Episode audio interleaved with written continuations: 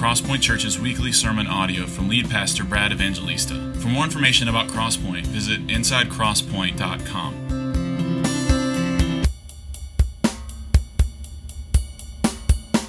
Ben, good morning. How are you? All right. I know what I'm up against. Come on, it's Memorial Day. School is out. Summer is here. Let's get after it. Romans chapter 15 is where we left off. If you have a Bible, open it to Romans chapter 15. We're going to handle verses 1 through 13 this morning. As you're finding that, let me mention a couple things. One, praise God as we think about and remember Memorial Day weekend, people in our country that have served and paid the ultimate sacrifice. So grateful for, look, no country's perfect, but I'm just grateful that God and His providence caused me to be born here. And so I'm thankful for those that have served us so well. And on a Sunday like this weekend, Sunday, it makes me think about all the people in our church that are currently serving us Quite a few soldiers in our church are deployed, and so thank God for them. We're going to pray for them in just a moment. Uh, as you're finding Romans 15, let me just tag on what Springer said about Conrad Mbewe coming at the end of June. Um, he has a nickname. Conrad Mbewe has a nickname uh, around the, the world, kind of in our stream. And have you guys heard of this, um, this pastor in England back in the 1800s? His name is Charles Haddon Spurgeon. You may have heard his name a few times if you've been around Crosspoint for a long time. He's maybe the most famous preacher outside of the Bible in the history of the Christian church. Well, Conrad, and just to give you, just to whet your appetite for what a phenomenal preacher Conrad Mbewe is, his nickname is kind of globally the African Spurgeon.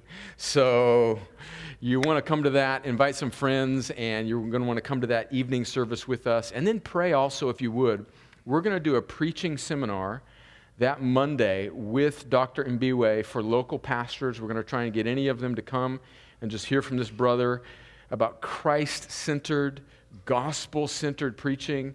And so we're hoping that we can be a good influence on our city and in the pulpits of our city as, as uh, we expose this dear brother to, to the local pastors in our town if we can get them to come.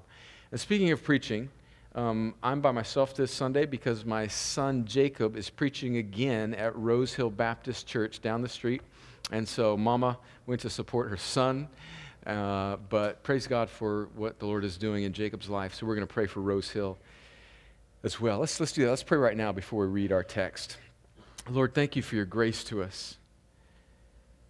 Lord, thank you for our country. We know it is imperfect.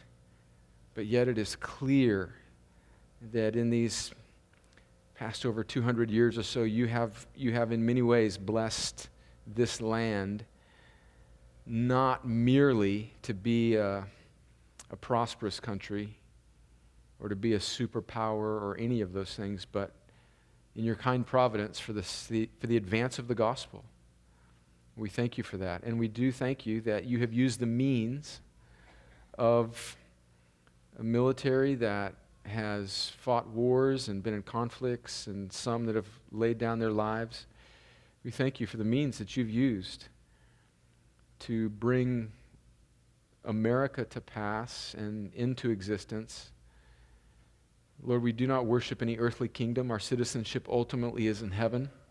But we do thank you for this country and for men and women who've laid down their lives. And we we pause to pray for those, even from our very church, who are abroad and overseas in very dangerous places, putting themselves in harm's way to protect our freedoms, to serve our national interests. We ask for your grace to them and for your strength and um, endurance for their spouses that are back home, even here in this church.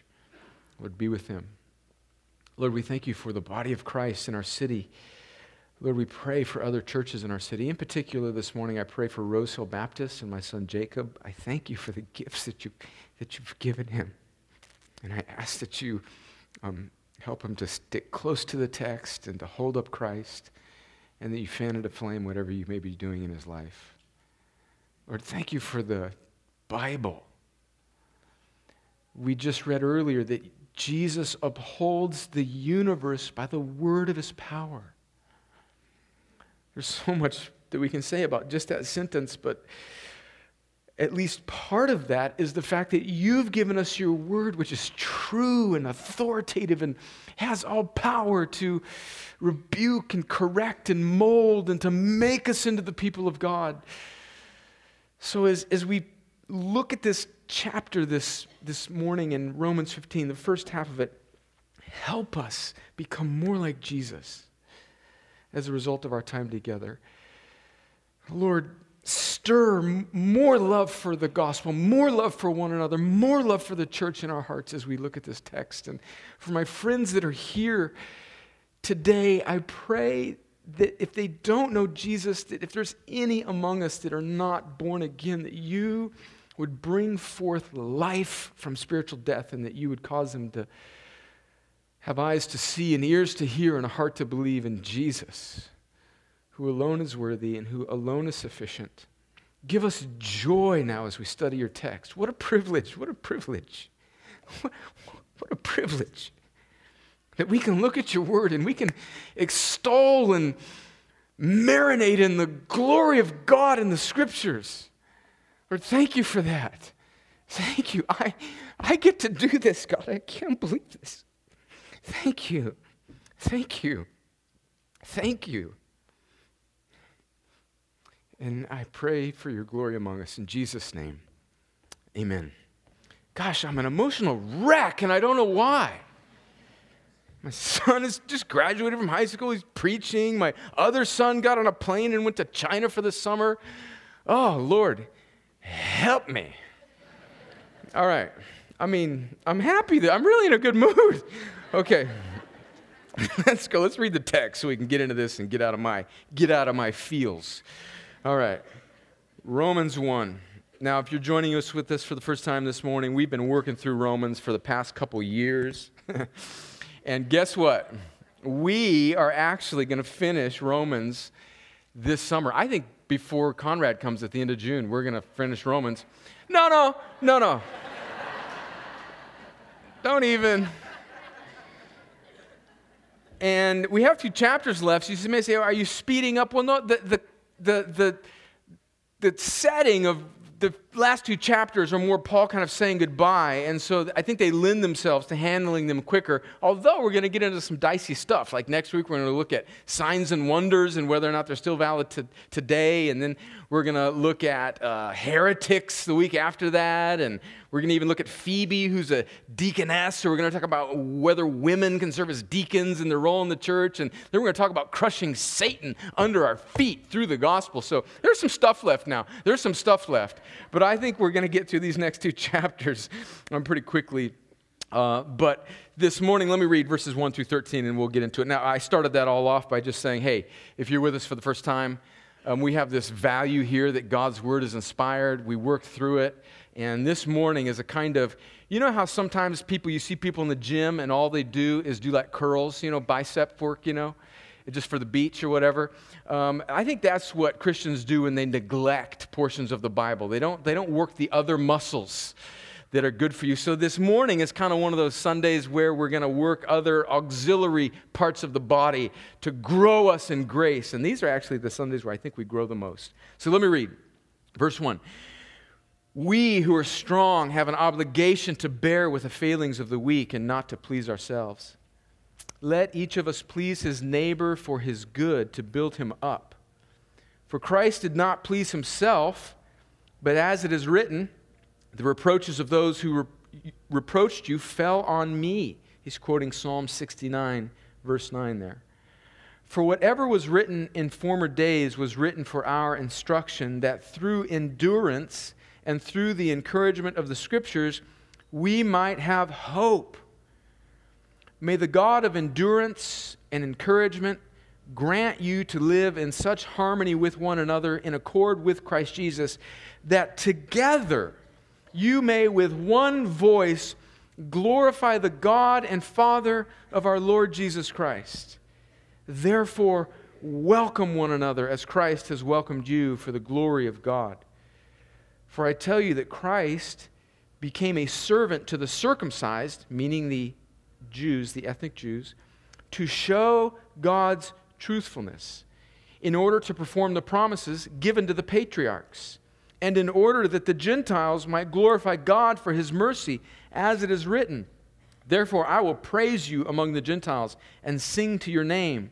And again it is said, Rejoice, O Gentiles, with his people. And again, praise the Lord, all you Gentiles, and let all the peoples extol him. And again, Isaiah says, The root of Jesse will come, even he who arises to rule the Gentiles. In him will the Gentiles hope. May the God of hope fill you with all joy and peace in believing, so that by the power of the Holy Spirit, you may abound in hope. Okay, I think that the best way to handle this text this morning is to look at each paragraph. I think verses 1 through 7 is a paragraph, and then verses 8 through 13 is another paragraph. And I want to summarize what each of these paragraphs says with a sentence. So the, the first summary sentence of verses 1 through 7 that we're going to look at a little bit more closely, but I want to give you what I think this paragraph is saying in just a quick summary sentence. I'll give that to you first, and then we'll work our way back through that. Summary sentence number one is this that we should put one another first, just as Christ has done for us, so that we may glorify God together. We should put one another first just as Christ has done for us, so that we might glorify, we may glorify God together. And in a way, I think that is a kind of summary of all that Paul has been saying from, from chapter 14 all the way through uh, this first part of chapter 15. So let's look again just a little bit more closely through the first seven verses. Verse 1 there, he says, We who are strong. And he's talking about those whose consciences, remember the context of the past few weeks, what's going on in chapter 14 is this potential controversy, these sore spots in the body of Christ, in the church in Rome, where you have these stronger Christians whose consciences are stronger. They're not as bothered by uh, dietary laws and things that you can or cannot eat, or what, what day the Christian should regard as holy. These are the particular issues, or whether or not you can drink wine or not. These are the issues that are, are bubbling up in the, the church in Rome in the first century that are causing a little bit of tension between those Christians whose consciences are strong and those Christians who, whose consciences are weak, are more tender. And Paul is saying that there may be some Christians in the church who haven't fully grasped the freedom that all that God has brought in the gospel through Jesus' obedience to the Old Testament law and sacrifice to bear the wrath for our not obeying God's law and then giving us his righteousness. And so, as a result of that, Christians are free. But he's saying, even though you're free to eat what you want, even if it's been sacrificed to a pagan idol in the meat market in Rome, you can buy that steak and you can eat it without fearing that, that, that there's any sort of you know, thing wrong with that meat because Christ, there is no th- such thing as a false God, so you're, in, you're free. But Paul is saying that even though you're free, your freedom should be limited, your liberty should be limited by not wanting to hinder or to cause to stumble a person whose conscience might be a little weaker. I think that's what whole, all of 14 is about. And he's, in a sense, summarizing that. And so he says, We who are strong have an obligation to bear with the failings of the weak and not to please ourselves.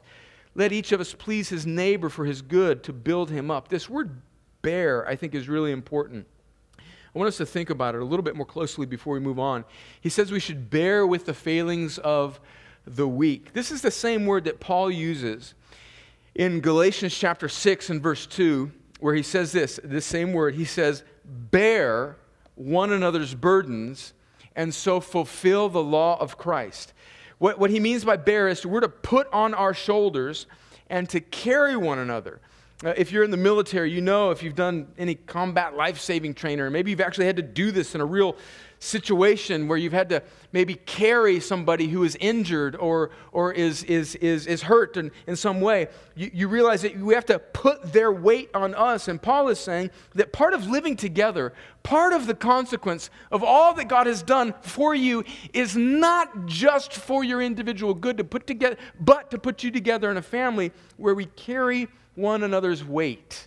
And that's what the life of the church should be like. We, we, we're, we're mutual weight carriers for one another. We, and, and, and to do that, isn't there just implied in that a kind of awareness of what's going on around you? People that you know, people that you're in relationship with. Church isn't just a place that you come, it's, it's something that you are with other Christians. And just a one little gentle nudge, maybe to some of us that are a little bit more private. Paul says it, the same word in Galatians 6, verse 2. He says, Bear one another's burdens and so fulfill the law of Christ.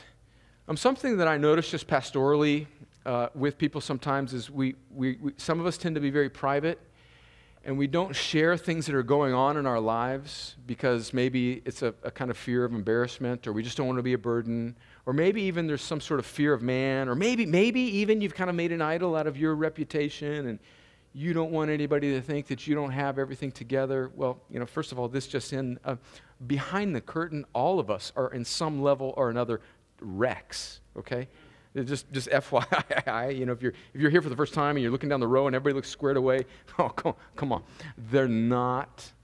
All right, they're not. But but if you're maybe a more of a private person and there's you just never really open up to other Christians, not only are, are, you, are you not doing what this text tells us to do, to bear one another's burdens, think about it this way, just to put a little guilt on you. You're actually hindering other people from being good Christians.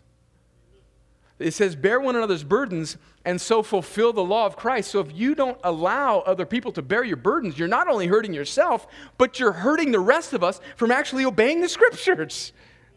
So I, I, I, was kidding about putting guilt on you. That's the last thing you need if you're an introvert. But you see what I'm you see you see what I'm you see what I'm saying is that Paul is saying that we together when we live in this kind of way, we actually fulfill this New Testament law of Christ, which is what we're obligated to do as believers. And so let's help each other's let's help each other be good Christians by being real with each other, okay?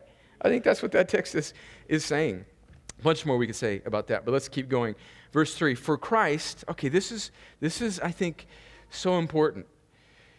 Where, where we see Paul's reasoning go here. He's, he's telling us to, to, to put each other first. But why put each other first? And he tells us in verse 3 For Christ did not please himself, but as it is written, the reproaches of those who reproached you fell on me. Now that's interesting. Uh, he's quoting Psalm 69, in particular, verse 9, which we won't take the time to read, but Psalm 69, verse 9, which he directly quotes here, is a psalm of David where David is writing during a time of distress, and David is writing it in a first person sense where he's, he's speaking of himself about the Lord's honor in his life and how he is being chastised and harassed by his enemies. And so he's saying, David in Psalm 69, this king of Israel, that the reproaches, the scorn of those who scorned you, meaning God, fell on me, is what David is saying. So he's, he's, he's realizing that his stand for being God's man, God's king, is causing him scorn. And we realize that that Old Testament, that, that, that shadow, which is what Psalm 69 is, is actually pointing not to an earthly king, but it's pointing to, to Jesus, who is the actual fulfillment, the real fulfillment of this Old Testament shadow, which is David's kingship. And so, what Paul is doing here in verse 3 is he is applying this shadow of David writing about his kingship in Psalm 69 to the reality of the kingship of Jesus. So this is a, this is a lesson for us before we, before we look at what, what Paul is saying is here, is that the Old Testament, all of it, is a shadow that is actually pointing to the gospel. In fact, more specifically, is pointing to Jesus. So when you read the Old Testament, you should read it with, with Christ tinted glasses. In fact, I think Jesus encourages us to do the very same thing. In, in John chapter 5, um, he's, he's, he's upbraiding, he's chastising the religious leaders of his day, and he's saying, You search the scriptures, thinking that in them you will find life, but you miss the point that it's all about me. I am the life that they're pointing to. And then at the end of Luke chapter 24, he's, he's on, this is after his resurrection. He's on the road to Emmaus, walking with these two disciples. Post resurrection, he's obscuring himself so that they can't really understand. They don't know, at least by his, his physical presence next to them, who he is and he asks them what's going on. They're down and dejected because this one whom they followed is crucified, and now they're just kind of going back to their regular life. And he says, Oh, you foolish, you slow in heart, don't you realize that all of the Old Testament, all of the law, all of the prophets, it was actually pointing to me. And so then Jesus expounds the whole, there's a sermon, a seven mile walk to Emmaus, a sermon by Jesus going through the whole Old Testament, showing how it all points to Him. And it said that their hearts burned within them. Jesus, the greatest preacher of all time, preaching a seven mile, one hour walk, or however long it take to walk to Emmaus, sermon on the whole Old Testament. It's taken us two years to go through Romans. Jesus preached the whole Old Testament in one walk. And it burned within their hearts because it's all about Jesus. So when we read the Old Testament, we should not read it as moral lessons of how to behave, but as shadows, as arrows that point to Jesus. We've used this example many times, but just by way of reminder for maybe those of us that are, are here and haven't heard this before, a, a wonderful example of this is, is the story of David and Goliath. And, and, and we're prone to look at the story of David and Goliath, this little shepherd boy who throws this stone at this giant Goliath and slays the giant, this giant that's been harassing God's people. And if we're not careful, we're prone to read that story as if we are David. And the moral of the story is, is that we should be more like David and we should, you know, pull up our bootstraps, don't be afraid, cinch our belt, be courageous, and slay our giants. And maybe you've even heard it taught that way. But that's absolutely not what that story is about in the Old Testament. That story is about David, who's a kind of shadow of the true shepherd king who is Jesus. And so in that story, David is a kind of picture of the king warrior Jesus who's, who is coming to finally and fully slay the giant of sin and death and condemnation that has been harassing God's people. And we're not David fighting our giants. We are like Israel, scared in the woods, who have no ability to fight the giant. But we need a king, a true and better king, who will fight and slay the giant for us. And in fact, there is a king who is coming, and his name is Jesus. And that's the whole point of, of the Old Testament. And, and Paul is, is reminding us of that. And he's saying that, that Christ has done what he's calling us to do in verses 1 and 2. And he has put aside his own preference. He's put aside pleasing himself. And he's gone to the cross and he's borne the scorn for us. That's what Paul is saying. But the beauty of the gospel is it doesn't just tell us what Jesus would do, it tells us what he has done and has given us the ability to actually live it out. As we, before we move on to verse 4, I think we just need to just remember all that Christ has done for us. Paul is writing Romans 15, verse 3, and reminding us of this Old Testament allusion to the gospel. And he's saying that all on the foundation of everything that he said in the first 11 chapters of Romans. He's not just saying, care for other people more because Jesus was your example, so you need to care for. It's not just like a big brother thing, like your big brothers a good, did good in school, so now you need to do good in school. That's not the gospel. Paul is saying this exhortation to follow Jesus' example because of all that he said about the gospel up to this point that we are dead in our sins. We can't obey God. That's Romans 1 through 3.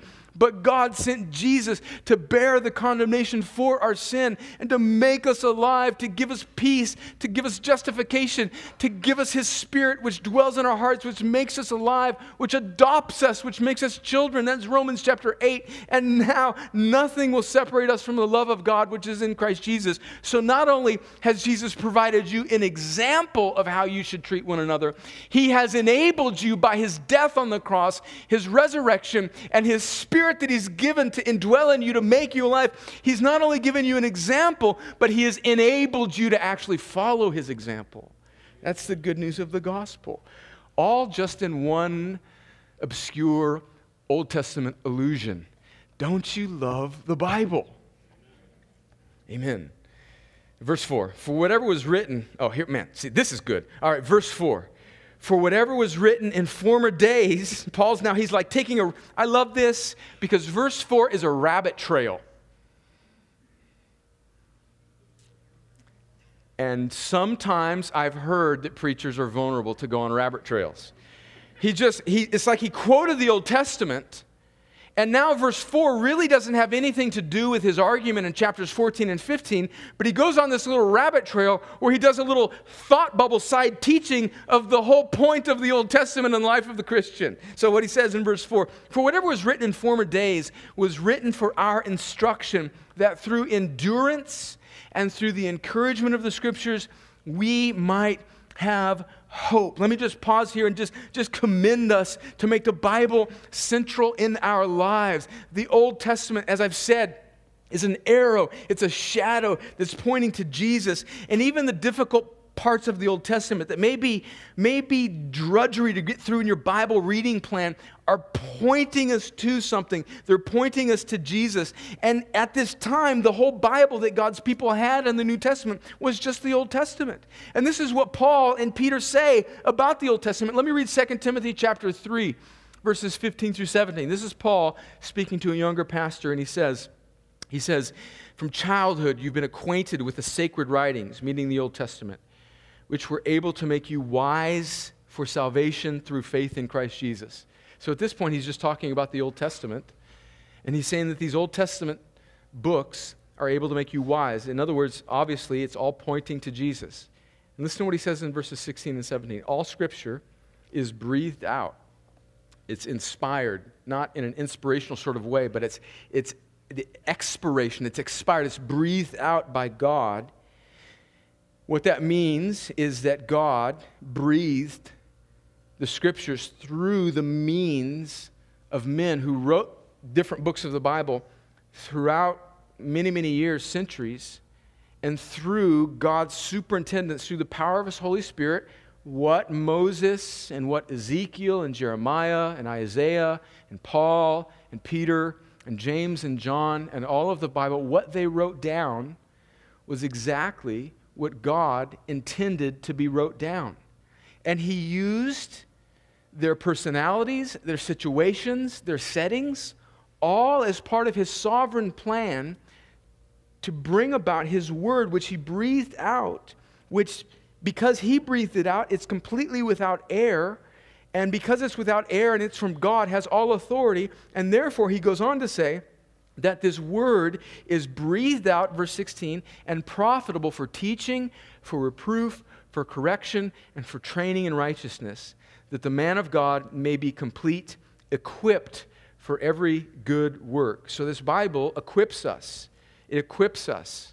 Uh, one of the things that we're going to do in a couple weeks is we're going to talk about uh, what I think is heresies that are still prevalent in the church today that uh, minimize the centrality of the Word of God in the life of the local church, where people are relying on experiences or visions or some sort of prophetic words, which I think uh, cut away from, undermine the sufficiency of the Word of God to reveal the will of God for the people of God so that they would be built for the mission of God.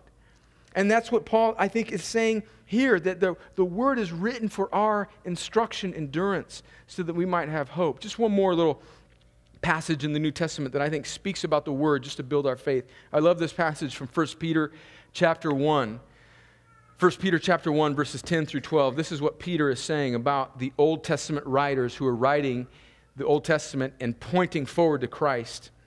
He says concerning this salvation, the prophets, and he's speaking about you know all the Old Testament writers, Ezekiel, Jeremiah, Isaiah, and all the others, the prophets who prophesied about the grace that was to be yours, in other words, the gospel, searched and inquired carefully, inquiring what person or time the Spirit of Christ in them was indicating when he predicted the sufferings of Christ and the subsequent glories. In other words, they, they were under the inspiration of God, praying, thinking about what God was inspiring them to say, what it was actually meaning. They're, they're longing, they're pointing forward to this gospel. Verse 12, it was revealed to them that they were serving not themselves, but you in the things that have now been announced to you, I think meaning the good news of the gospel, through those who preach the good news to you by the Holy Spirit sent from heaven. In other words, the apostles who brought the gospel. And look at this last point things into which angels long to look. So the the New Testament explanation of the life and ministry and work of Jesus, which is the reality of what the Old Testament was pointing to, which we now can read and know, it's not a shadow to us, it's a reality.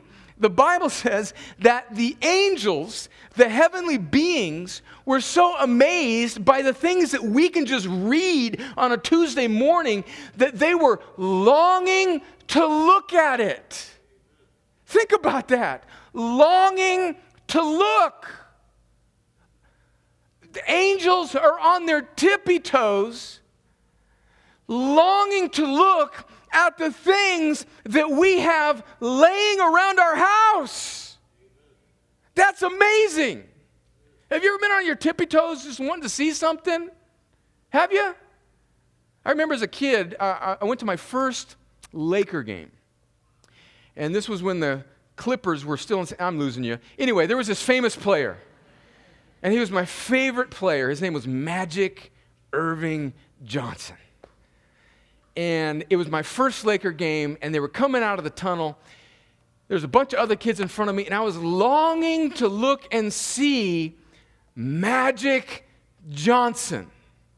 Magic! And you know what? Come to find out, he was injured that night and wasn't playing but I got to see Kareem and all the other guys. But I'm on my tippy toes longing to look. I just have this memory of childhood of longing to look at this thing, this person, this, this wonderful athlete that I wanted to behold. And that's the picture here angels, angels, heavenly beings who have seen the creation of the universe, who have seen all that God has done throughout redemption, are on their tippy toes, longing to look at what we now can read and know as the gospel the fact that Jesus, the Son of God, God Himself, became a man. That's a mystery. Nobody can fully understand that, but it happened. We read it. And he became a man and he lived a perfect life. And he obeyed God where all of us, all the image bearers of God, have disobeyed God. Jesus obeyed God. And then God, the Son, God Himself in the flesh, laid down His life so that he would be crucified by the ones that he created so that he could atone for their sin and satisfy God the Father. And angels are on their tippy toes saying, Really? Wow!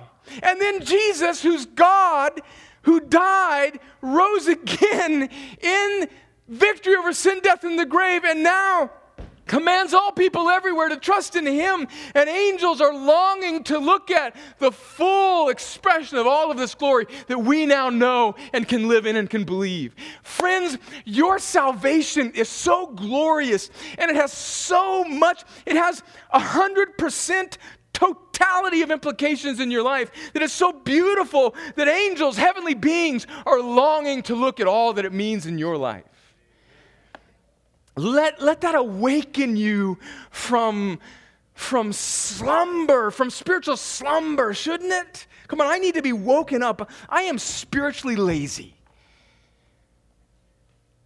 And I think a lot of us are too. And, and what should Scripture do for a Christian? It should cause us, it, it, make, it gives us endurance, man. Endurance. It, it gives us spiritual wind.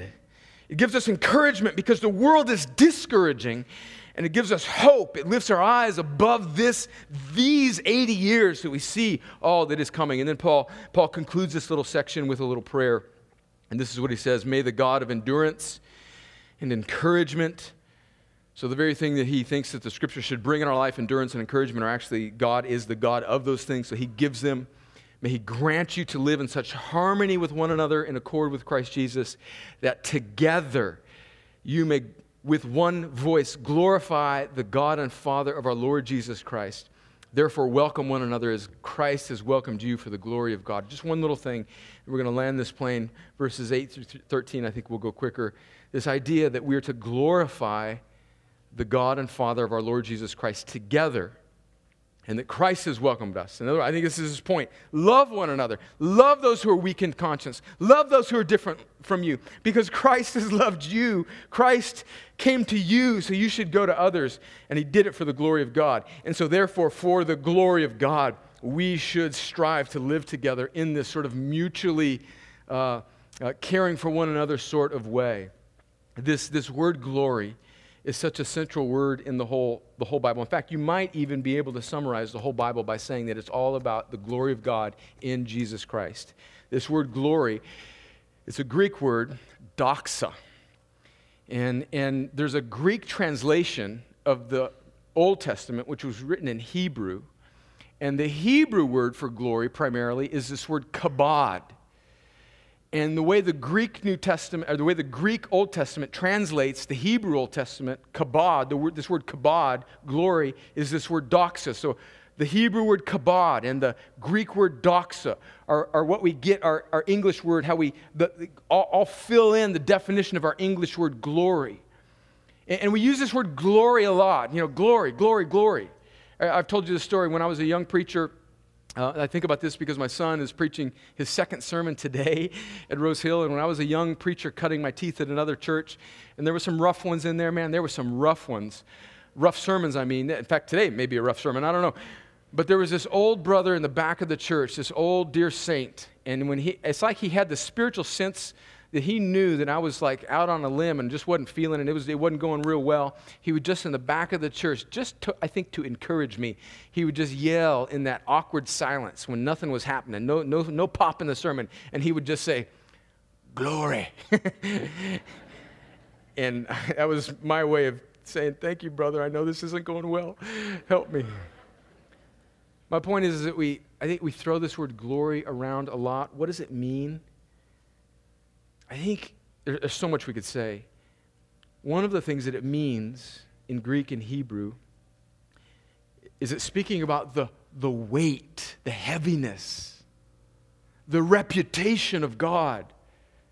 You know, when you're in a room and there's somebody that's just really, really important, or they just have a lot of gravity, it just, it's just sort of, you can just feel the room is tilted towards that person.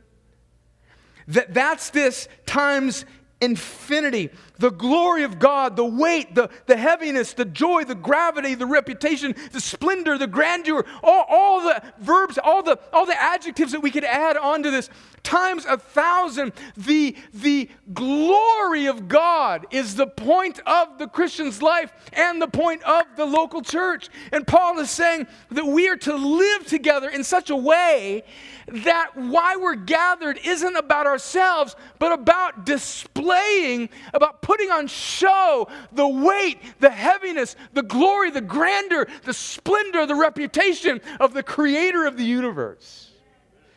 That's what we are doing when we think about it this way. Just one little application. How should this impact our, our just even our church culture? I, I think when Paul says in, in verse 6 that we should, with one voice, glorify the God and Father of our Lord Jesus Christ, I think he's speaking about all of life, obviously. Everything that we do together, the way we interact with one another, the way we fight sin, the, the things we watch on TV, the things that we don't watch on TV, the, the conversations we have, the way we don't gossip, the, just a, a thousand and one things that we could say. But let me just limit it to say that I think that there is a particular sense here that when the church is gathered, our posture, our orientation is to with one voice glorify God. So, how should this impact our, our church culture? I think that what we do when we gather, I think that the best way we can actually serve people around us that don't know the Lord is to not make our worship gatherings all about people and all about us, but to make them all about the glory, the heaviness, the weight, the reputation, the glory of God. Because the thing that people need most is not to be made much of, not to find out better tips on how to live, not to feel better about themselves, but to feel worse about themselves so that they will run to the only one who can, where they can find themselves, which is in Christ. Beware, beware of man centered church services. Beware of them. Beware when it's all about how you can be a better self. And if you don't stick around here, go to a church where the Bible is read, where the songs are about God and not about us, and where the glory of God, the highness of God, and the humility of man is a constant theme. We, we strive to do this by look, but here's, here's two words I just want to put in your sort of your, your phraseology. We strive when we gather together for a kind of gladness and gravity. Uh, I think, you know, th- they go together in the, the gathering of God's people. We should be glad. Man, Jesus has rescued us. We, there, is, there is no condemnation for those who are in Christ Jesus. How can that not make you glad? But there should be a kind of gravity because we realize that the world is still broken and we're still wrestling with residual sin. And so we're, we're orienting ourselves towards God. It's not about us. And so there's a gladness and a gravity. Gladness without gravity becomes flippant, and gravity without gladness becomes a, a kind of a kind of doldrum that nobody wants to be around. But the, the glory of the gospel calls us to be glad, to be a people that worship in gladness and gravity. And I think that's what Paul is commending here. So we should put one another first, just as Christ has done for us, so that we might glorify God together. Okay, sentence number two, and we'll go through very quickly verses 8 through 13. Sentence number two that I think summarizes all of this is this is that we can abound in hope because God is faithful, in control, and can be trusted. And I think that's what he's saying here in the second paragraph, verses 8 through 13. Let me read it. And in this paragraph, he's going to string together several Old Testament quotations from Isaiah and the Psalms and a few other places, Samuel, 2 Samuel. And he's making this point, this, in a sense, he's been zoomed in on this argument between the weak and the strong and whether or not you should eat vegetables or whether or not you can eat steak and meat and whether or not you should worship on this day or the other, or whether you can drink wine.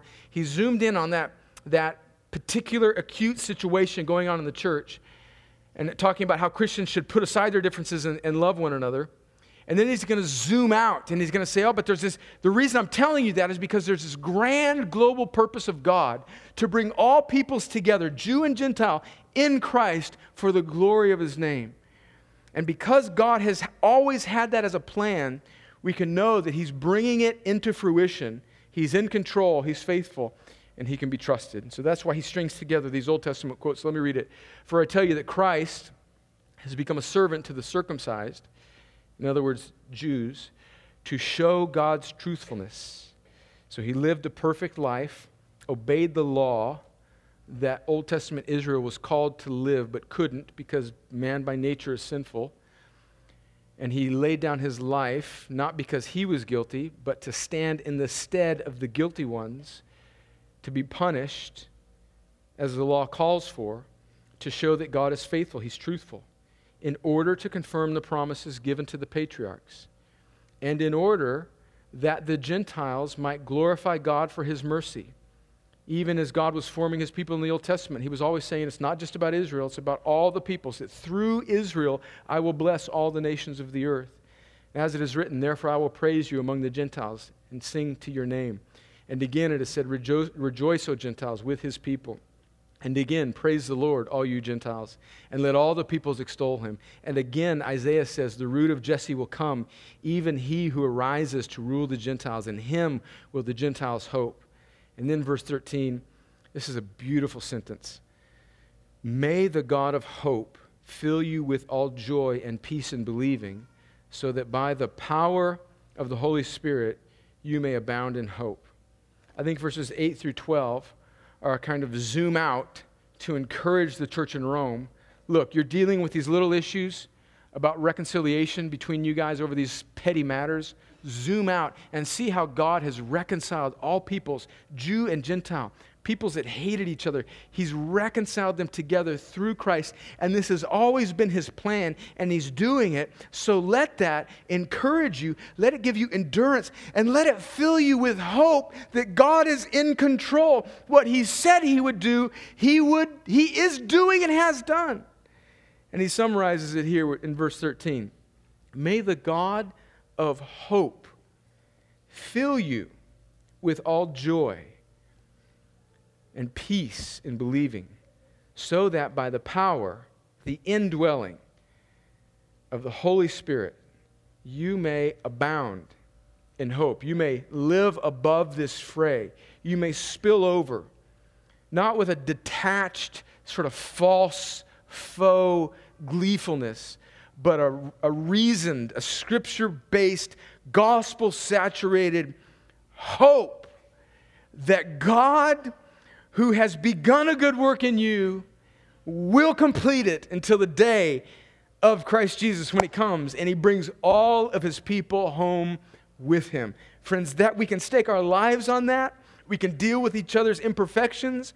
We can deal with the difficulty that is life in the local church. We can do it. We can abound in, in, in an eternal gospel centered hope. We can do it because God has filled us with His Holy Spirit to enable us to do that.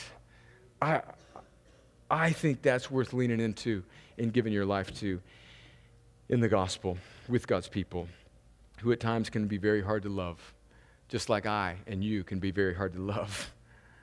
But God has called us to do it, to glorify God together and to abound in hope. Amen. Let's pray. Father, thank you for this text. Thank you for Paul's logic, inspired by the Holy Spirit, that we can prefer one another because Christ has preferred us in the gospel. And not only has He preferred us, He's not just our example, He is our source, He is our life, He's our righteousness, He is our redemption. He hasn't just shown us the way. He's made the way possible for his people. He's given us a new heart. He's given us his righteousness. He's put your spirit in us. And now we can live for you. And Lord, we need reminders. We need, we need reminders of all that you're doing in this world, of your great, grand, expansive plan to bring all things, all peoples that you have called to yourself, to yourself, Jew or Gentile, religious, non religious. A person who grew up in the church, a person who's, you, Lord, you will not lose any of your people. And this morning, I pray that you would call any person in this room who doesn't know you, that you would even take this obscure text in, in many ways one, a text that we might not be drawn to as, as a kind of example of, of, the, of the, the clarity of the gospel, and that we would see in it that you will call your people, that you will accomplish your work. And Lord, may you use that word to break through the hardness of somebody's heart, to break through unbelief this morning, and awaken them to the fact that their only hope is Jesus. And they would turn from trusting in themselves and they would put their hope in Christ, and their sins would be forgiven, and their, their, their mind and their heart would be made new, and they would live for you forever, rolling up their sleeves, marching forward with the body of Christ, leaning forward into the hope, the sure and certain hope that you will bring all your people home, and we will be with you forever and ever. Or do that, I pray, for any friends in this room that don't know you. And for those of us that do, Lord, may we fall more in love with each other because Jesus has welcomed us. Jesus has welcomed us, so we should welcome one another. In Jesus' name I pray. Amen.